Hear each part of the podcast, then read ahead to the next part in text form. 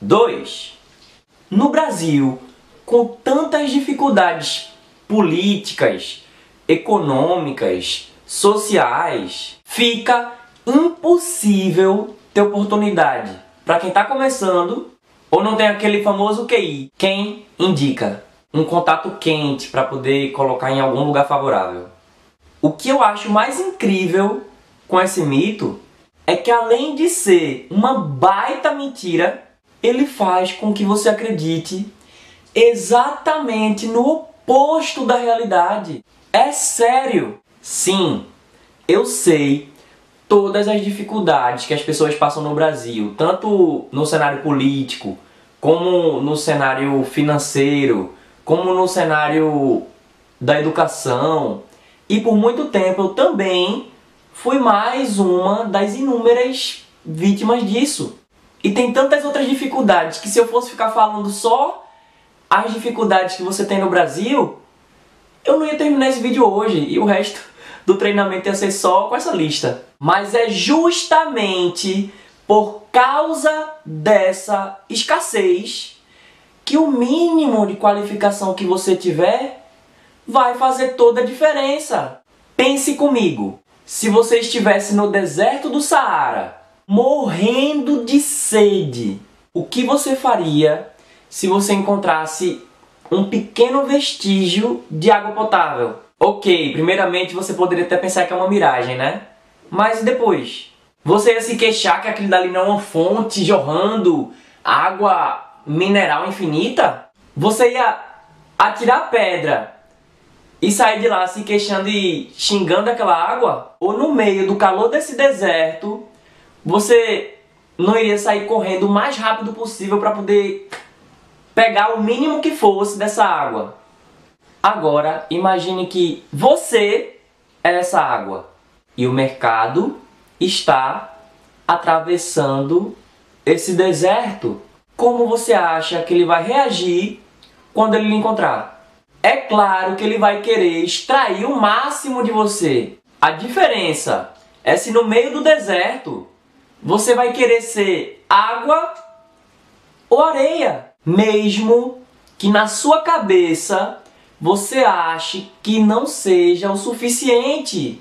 E cá para nós, nunca vai ser. O importante é estar sempre, constantemente se desenvolvendo e se tornando cada vez mais essencial para que de uma poça d'água possa surgir um oásis. E talvez você até se surpreenda com o que eu vou dizer, mas é uma coisa que você um dia vai ter que saber. Antes de ser grande, você vai ter que ser pequeno. Essa é a ordem natural das coisas, porque se fosse o contrário, você querer começar grande para depois ficar pequeno, então se você é pequeno, comece para crescer e ser grande. Mas se você não começar enquanto é pequeno, você nunca vai ser grande. Não é como se você fosse um Pokémon que estivesse andando no meio do mato ali e evoluiu. Não, não é assim que acontece. A não ser que você acredite que os Pokémon sejam reais e você seja um Pokémon, né? Mas, bem, pra maioria das pessoas não é assim. A questão é que se você estiver esperando se tornar grande para poder começar, você está fazendo isso errado. Aí você pode me dizer, ah, Cleidson, mas tem gente que é filho de alguém especial, ou tem alguém que por causa, né, de, de um jeitinho brasileiro e tal já começa do topo, já começa lá de cima. Só que tem uma coisa: começar de um ponto alto não significa ser grande.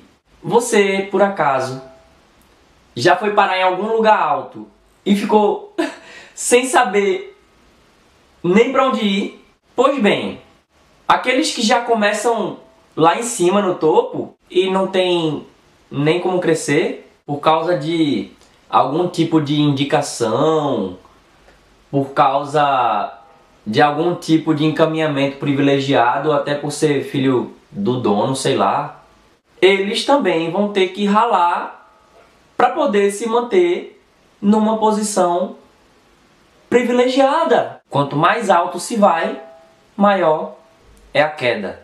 Aí pode ser que você pense: ah, não, mas essa pessoa que eu tô pensando nunca vai ser demitida, ou ela não tem que se preocupar com isso, porque. Blá. Uma coisa é certa: o mundo ele roda, o mundo gira. E hoje não existe mais nada garantido. A diferença entre quem começa de cima e quem começa de baixo é que as pessoas de baixo elas podem se destacar muito entre as pessoas que estão ao seu redor e assim ir subindo enquanto ganha respeito, enquanto ganha experiência, enquanto ganha reconhecimento. Agora, os que começam de cima já começa tendo que brigar com um monte de tubarão sem nunca ter tido nem chance de se preparar. E eles ainda não não estão calejados, ainda não não estão fortes o suficiente para lidar com as dificuldades que vão aparecer, porque vão aparecer dificuldades para essa pessoa também. E a tendência é que, caso essas pessoas não provem o seu valor, mostrando para todo mundo que elas estão fazendo por merecer o lugar ali que elas estão, a, a expectativa e a pressão que existe em cima dela. E nesse caso pode até ser que ela possa contar com o apoio de algumas pessoas, mas ela jamais, jamais vai ter o mesmo respeito, o mesmo reconhecimento daquelas pessoas que estão construindo o mercado. Pois é, o que é mais triste é que a gente está mais acostumado a julgar a pessoa pelo palco dela sem saber como é que são os bastidores. E é aí que pessoas brilhantes e cheias de potencial acabam definhando antes mesmo de conseguir mostrar o valor que elas têm. Pessoas únicas, incríveis e teriam todas as condições de mudar a situação do Brasil. Ou até mesmo já estariam morando no exterior, em algum país de primeiro mundo. Mas antes que elas mesmas possam se dar conta disso, elas já desistiram dos seus sonhos e começam a se a se conformar, se amoldar a muito menos do que elas merecem e passam o resto da vida como águias que nunca tentaram voar. Elas começam a encontrar milhões de razões para não fazerem o que elas têm que fazer e se tornam prisioneiras em jaulas que elas mesmas construíram e ficam dizendo para elas mesmas coisas como: "Ah, você não é bom o bastante. Ah, você nem sabe tanto assim. Ah, como é que você vai falar assim com os outros? Ah, você não quer passar vergonha na frente dos outros, né? É uma vítima um coitadinho. Como eu já disse, eu também já fui assim. E hoje eu consigo identificar como um padrão um padrão comum entre as pessoas que estão começando no inglês é achar que só porque elas não dominam a gramática inteira ou não sabem infinitas listas de vocabulário, é impossível ter luz própria e encontrar o seu próprio caminho. Então vamos lá. Eu vou deixar bem claro aqui.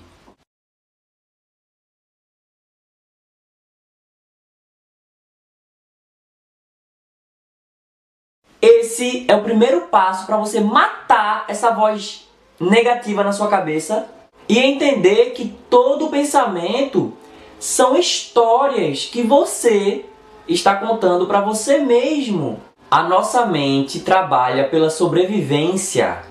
Sempre foi assim ao longo da evolução do ser humano. Por isso, a gente sempre procura alguma coisa de errado. Mas sabe qual é a boa notícia? Você pode mudar essa história que você conta para você mesmo hoje? Como? Praticando a arte do esquecimento. Me diz uma coisa. Você por acaso já deixou o celular em algum lugar que você não consiga achar de jeito nenhum? Você já perdeu algum controle remoto, alguma coisa que você infelizmente não podia dar um toque para ele para saber onde é que tá? Pois é, se você consegue se esquecer do seu celular, que praticamente já é parte aí simbiótica de você, você com certeza consegue esquecer uma história que não é a verdade sobre você. Agora voltando ao inglês. No vídeo 1, eu falei sobre como eu tive que me arrebentar para aprender inglês. E olha que isso não se aplica somente ao inglês não, mas todas as conquistas que eu já tive na minha vida. Olha, sinceramente, realmente eu eu nunca fui de simplesmente ganhar nada não. Eu realmente para conseguir alguma coisa é incrível, é incrível. Sempre tive que pagar um preço muito maior do que, do que dinheiro. E como eu tinha dito no vídeo 1, eu também achava que era uma vítima das circunstâncias. Alguém que sempre, mas sempre, todas as vezes, 100% das vezes, que eu já tava pra, pra agarrar alguma coisa, eu sentia a vida puxando meu tapete e eu tinha que voltar de novo pra estaca zero, mais uma vez. Pobre, desacreditado, sempre ouvindo de todo lado que eu tinha algum problema, que eu tinha algum parafuso a menos, que eu era demente, fraco, ridículo, mal agradecido, sem a menor autoestima e eu ali, maluco, fazendo praticamente de tudo para eu poder me sentir aceito. Enquanto os meus irmãos, todos mais novos, eu sou mais velho de cinco irmãos, fora eu. E eles todos parece que já estavam se encaminhando na vida.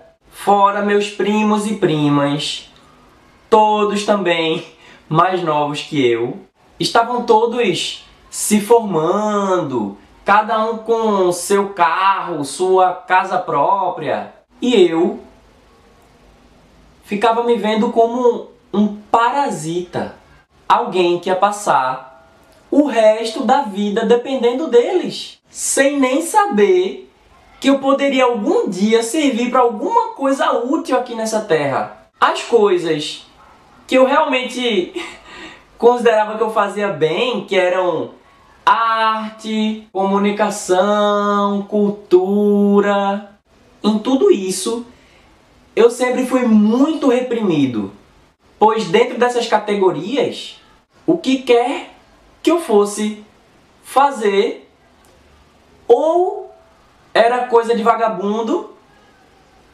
ou não era coisa de homem. E não, eu nunca concordei com isso. Mas como eu disse, embora minha família me amasse, a minha criação foi bem a moda antiga. A minha família estava fazendo o que eles consideravam que ia ser o melhor para mim. E eu não quero me aprofundar muito nisso agora. A questão é que isso era tudo o que eu tinha quando eu aprendi inglês. Foi a partir daí que eu comecei a usar o que eu tinha, que aparentemente não era de valor algum, ou até mesmo podia ser vergonhoso para outras pessoas. E hoje eu estou constantemente tendo que dizer não para as pessoas que estão me procurando.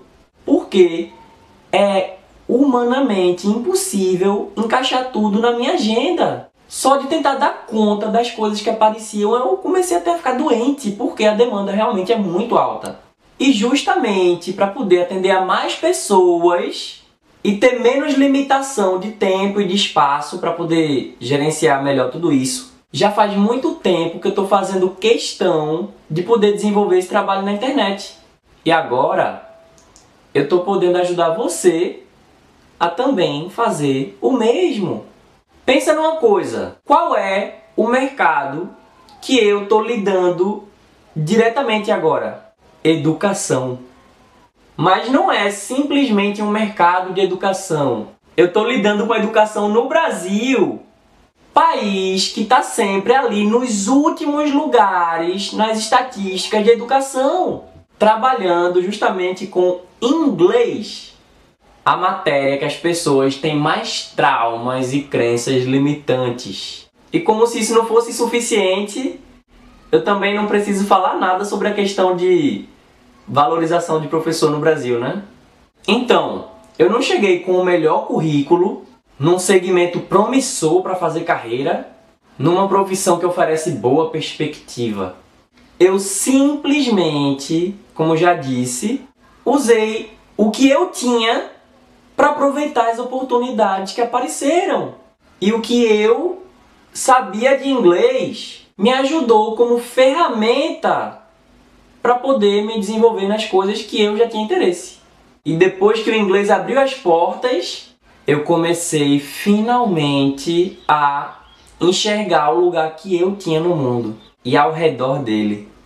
E como foi que o que eu já tinha me ajudou depois que eu comecei a aprender inglês? Lembra as coisas que eu disse que eu gostava de fazer? Arte, por exemplo, que é coisa de vagabundo ou de quem não é homem, né? Eu nem sonhava Nunca tinha passado pela minha cabeça ser professor, e assim que as pessoas sabiam que eu sabia um pouco de inglês, elas queriam aprender um pouco de inglês comigo. Sempre me pediam para ensinar o que eu sabia. Hoje tu sabe inglês? É, me ensina. Mas eu não sei muita coisa não, assim, é coisa boba que eu tô aprendendo ainda. Então, me ensina isso. Fora que a escola de inglês, que eu ganhei uma bolsa, bolsa que a propósito, eu ganhei depois que eu aprendi a falar inglês, só lá foi que eu identifiquei que eu teria alguma vocação para ensinar. E eu já tinha alguma experiência dando aula dentro da igreja. Onde que a arte entra nessa história? A arte, basicamente, era as coisas que eu fazia quando estava sozinho. Era com arte que eu me divertia. Ou quando eu tinha oportunidade de fazer alguma coisa com alguém e passei a fazer com os meus alunos. Para começar, os materiais didáticos nas escolas de idiomas, normalmente de cara ali, começa com diálogos. Nada mais óbvio para mim do que pegar a turma e dividir em equipes para com aqueles diálogos a gente fazer peças de teatro. Fora que quando o ambiente não é permitido falar português, os melhores recursos são a interpretação e o desenho. Na hora da literatura, era hora de falar de Harry Potter, Senhor dos Anéis e muitos outros livros, além de quadrinhos, com direito a Marvel vs DC. Contudo, dá para fazer debate em inglês. Fora o cineminha com filmes, séries, animações e com certeza muita pipoca e outras guloseimas. E se as lições normalmente começavam com diálogos, elas também normalmente terminavam com música. Então esse era o momento de todo mundo cantar, fazer karaokê, coreografias, e era também o momento que eu sabia que eu ia ver a tristeza ali nos olhos dos alunos, porque eles sabiam que era a hora da despedida. Eu não queria que esses alunos passassem pelas mesmas coisas que eu passei quando estava na escola. Outra coisa, cultura. Que por alguma razão, quando você fala de cultura, na cabeça de muita gente significa que você vai ficar fazendo pulseirinha para vender na praia. E olha que até gosto de praia, entendeu? Mas não era assim que eu pretendia trabalhar. Como eu já disse, foi na igreja que eu vivi desde a adolescência até os dias de hoje.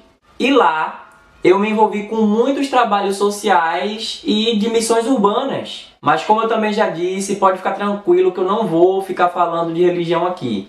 Antes que você pergunte onde é que entra a cultura nessa história, além de ter as minhas primeiras experiências dando aula, os trabalhos sociais e missionários que eu me envolvi como voluntário fizeram com que eu convivesse com muitos tipos diferentes de pessoas e de lugares. Como eu também estava sempre lendo e assistindo coisas sobre diferentes povos e nações, esse tipo de trabalho que contava com muita ajuda direta do exterior precisava muito do pouco que eu sabia de inglês. E foi assim que eu fui inserido no mundo da tradução e da interpretação, aprendendo inclusive a fazer a tal da tradução simultânea. E o fato de eu conhecer cada lado dos envolvidos, seus contextos, tradições, hábitos, costumes, valores, crenças, modo de pensar, realizações, entre muitas outras coisas. Isso fazia com que tanto um lado como o outro se conhecesse e se entendesse melhor através de mim. Fora que quando não estávamos nos envolvendo diretamente com as pessoas às quais nós estávamos ajudando, ao sair para comer, por exemplo, enquanto as outras pessoas levavam esse povo para rede de fast food, eu levava esse mesmo povo para as feiras daqui para experimentar comida típica e regional. Quando eles estavam comigo, ao invés de eu sair de táxi com eles, eu trazia eles para pegar ônibus lotado comigo, passando por integração e baldeação no meio desse calor humano que existe aqui no Brasil, né?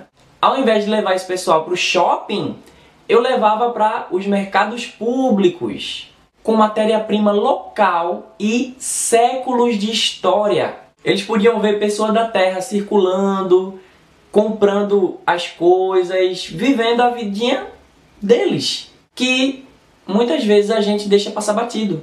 Eu sei que podia parecer até cruel da minha parte, mas eu sei que eles nunca iam poder entender como que é realmente o dia a dia que a gente leva se alguém não trazer esse pessoal para uma imersão e sentir na pele como é que é. Fazer dessa viagem deles até aqui um verdadeiro intercâmbio cultural. E a maioria deles me dizia que já tinha uma certa noção das coisas, mas após toda a experiência que eles tinham comigo e toda a conversa, a coisa agora era muito diferente, tudo se encaixava, tudo fazia sentido. E muitos deles se tornaram grandes amigos até hoje. E até hoje tem gringo se hospedando na minha casa pelo menos uma vez por ano. Comunicação. Eu não era um garoto do tipo que jogava bola. Não que eu não tentasse, mas na maioria das vezes, quando eu era criança, na hora que eu chegava querendo jogar, ou eu tinha que ouvir um não bem alto e sonoro, ou o jogo acabava sendo transferido para outro lugar que eu não tinha autorização de ir. Inclusive, até o meu professor de educação física na escola, ele mesmo me separava para fazer educação física junto com as meninas. E eu acabei jogando mais vôlei com elas do que futebol com os outros meninos. Aí você deve imaginar, né? Opa, que sorte, né? O cara deve ser, né? Um pegador. Pior que eu era o tipo mais mais tímido, mais nervoso, mais vergonhoso possível. A minha relação com as meninas sempre foi ótima sempre fiquei muito à vontade com elas e elas comigo e tal, era aquela coisa toda. Eu sempre gostei muito de um carinho, de ser acolhido, de, de um cafuné, mas eu não tinha coragem de falar se eu me interessasse por alguma menina. Então, assim, eu não tinha, eu, eu não conseguia nem olhar para a pessoa direito. Eu, eu, eu enfim, eu era, eu era desse. ok, o que isso tem a ver com comunicação, né? Bem, enquanto eu não estava na rua fazendo essas coisas de menino, eu ficava em casa lendo, desenhando, fazendo meus próprios quadrinhos, mas além dessas atividades que eram coisas que eu costumava fazer sozinho, eu também tinha minhas janelas para o que estava acontecendo lá fora no mundo eu vivia agarrado com televisão, rádio e quando eu tinha oportunidade, jornal, mesmo que fosse velho. E não é que eu era um tipo de intelectual precoce, mas em todas essas mídias eu encontrava entretenimento para mim. Na TV eu podia ver desenhos, séries, filmes, programas infantis. No rádio eu podia ouvir música, programas de humor, imitadores, que era uma coisa que eu adorava. Inclusive tinha programa matinal de humor com imitadores e coberturas de eventos que tinham na minha cidade. Inclusive, depois que eu fiquei grande, que eu aprendi a andar na cidade, eu fiz questão de conhecer alguns desses estúdios e fiz questão de aparecer em algumas dessas coberturas. O radialista René de Renault mesmo, ele devia cansar de me ver, ele devia dizer: "Ai, meu Deus do céu, lá vem aquele cara". No jornal, eu podia ler e colorir os quadrinhos, fazer os joguinhos como jogo dos sete erros, caça-palavras, palavras cruzadas e acompanhar a programação da TV e agenda cultural, basicamente. Mas na TV, além de as pessoas que estarem lá atuarem, elas também apresentavam o desenho animado que eu queria ver. Na rádio, além das pessoas que estavam cantando e tocando, também havia aqueles que estavam apresentando essas músicas e colocando pra gente ouvir. As pessoas apresentavam, davam seus comentários, tinha os participantes, tinha as entrevistas com os artistas, tinha as transmissões ao vivo. E no jornal, além dos desenhistas das tirinhas e das charges, havia alguém falando sobre as programações e falando sua opinião em forma de crônica, de resenha eu fui admirando cada vez mais as pessoas por trás dessas programações. Eu comecei a querer saber mais e observar mais essas pessoas que traziam o conteúdo que eu gostava de consumir. Eles começaram a me inspirar e eu queria aprender a me comunicar como eles. O auge para mim foi na época da MTV. Ah, MTV, que saudade. eu não sei se você alcançou isso, mas a MTV era uma emissora totalmente focada no público jovem, com muita música e os programas mais alternativos que eu conhecia. E tudo isso era apresentado pelos VJs. Ao meu ver, eles eram o que hoje a gente chama de youtuber, antes do YouTube. Só para você ter uma noção assim do, do tipo de comunicação que eles tinham e a influência que eles exerciam sobre os jovens da época. Tô ficando velho além de trazer os conteúdos, eles se expressavam de forma muito livre, além de fazer colaboração entre eles, muita coisa que eles faziam todos juntos. Eles tinham os desenhos animados que eles eram personagens protagonistas. Eles traduziam música estrangeira e eles eram pagos para viajar o mundo, conhecer vários lugares e conhecer todos aqueles artistas. Se você já viu algum vídeo meu, já leu algum artigo meu, já ouviu algum podcast meu, ou já participou de alguma transmissão minha ao vivo, deve ter reparado no tipo de influência que eu tive. E foi justamente o inglês que me proporcionou que eu seja pioneiro nas maiores tendências e mídias em tempo real. Antes mesmo que elas cheguem oficialmente ao Brasil antes de ser traduzido para português. Para você ter uma noção, eu fui um dos primeiros brasileiros a ter um Orkut e comunidade lá bombando antes dos brasileiros saberem que existia alguma coisa parecida. E até hoje eu continuo fazendo esse tipo de coisa. Eu consigo ver a onda de longe se formando e pegar minha prancha. É como se eu tivesse uma espécie de bola de cristal Pois a vantagem de viver num país atrasado é que quando você fala inglês, você consegue ficar muitos e muitos anos à frente do resto do mercado. Uma concorrência desleal. Você sempre tem informações privilegiadas, além de você ser uma referência para todo mundo quando o assunto ainda é novidade aqui no Brasil. Você já está conseguindo ver como a escassez no Brasil só me favoreceu. Não que eu goste das dificuldades que os brasileiros passam, pelo contrário, eu sofri muito também com elas. Como você pode ajudar outras pessoas se você mesmo não sabe nadar? Ou se você, no mínimo, não tem nem um bote salva-vidas? Aí morre todo mundo e você não ajudou ninguém. Fora que a ajuda que eu podia oferecer era justamente o tipo de coisa que não tinha valor nenhum para o mercado. E eu não precisava ser nenhum especialista em nada disso. Até hoje, eu participo de reuniões importantíssimas com pessoas e negócios totalmente diferentes que não tem nada a ver com o tipo de coisa que eu estudei anteriormente, mas eu tô ali no meio dos especialistas, no meio dos experts, no meio dos maiores do Brasil, até entre grandes pessoas do mundo, só porque eu sei inglês e consigo fazer um falar com outro. Eu acabo aprendendo muito mais de tabela e aí eu vou me especializando em muitas outras coisas que eu nem imaginei. Mas quando eu comecei, eu usei somente aquilo que eu tinha, que acabou fazendo de mim único. De acordo com minha experiência de vida, tô ficando velho mesmo, né? Você também pode usar aquilo que você já faz ou gostaria de fazer e agregar muito, mas muito valor a isso com o conhecimento do inglês, por mínimo que seja.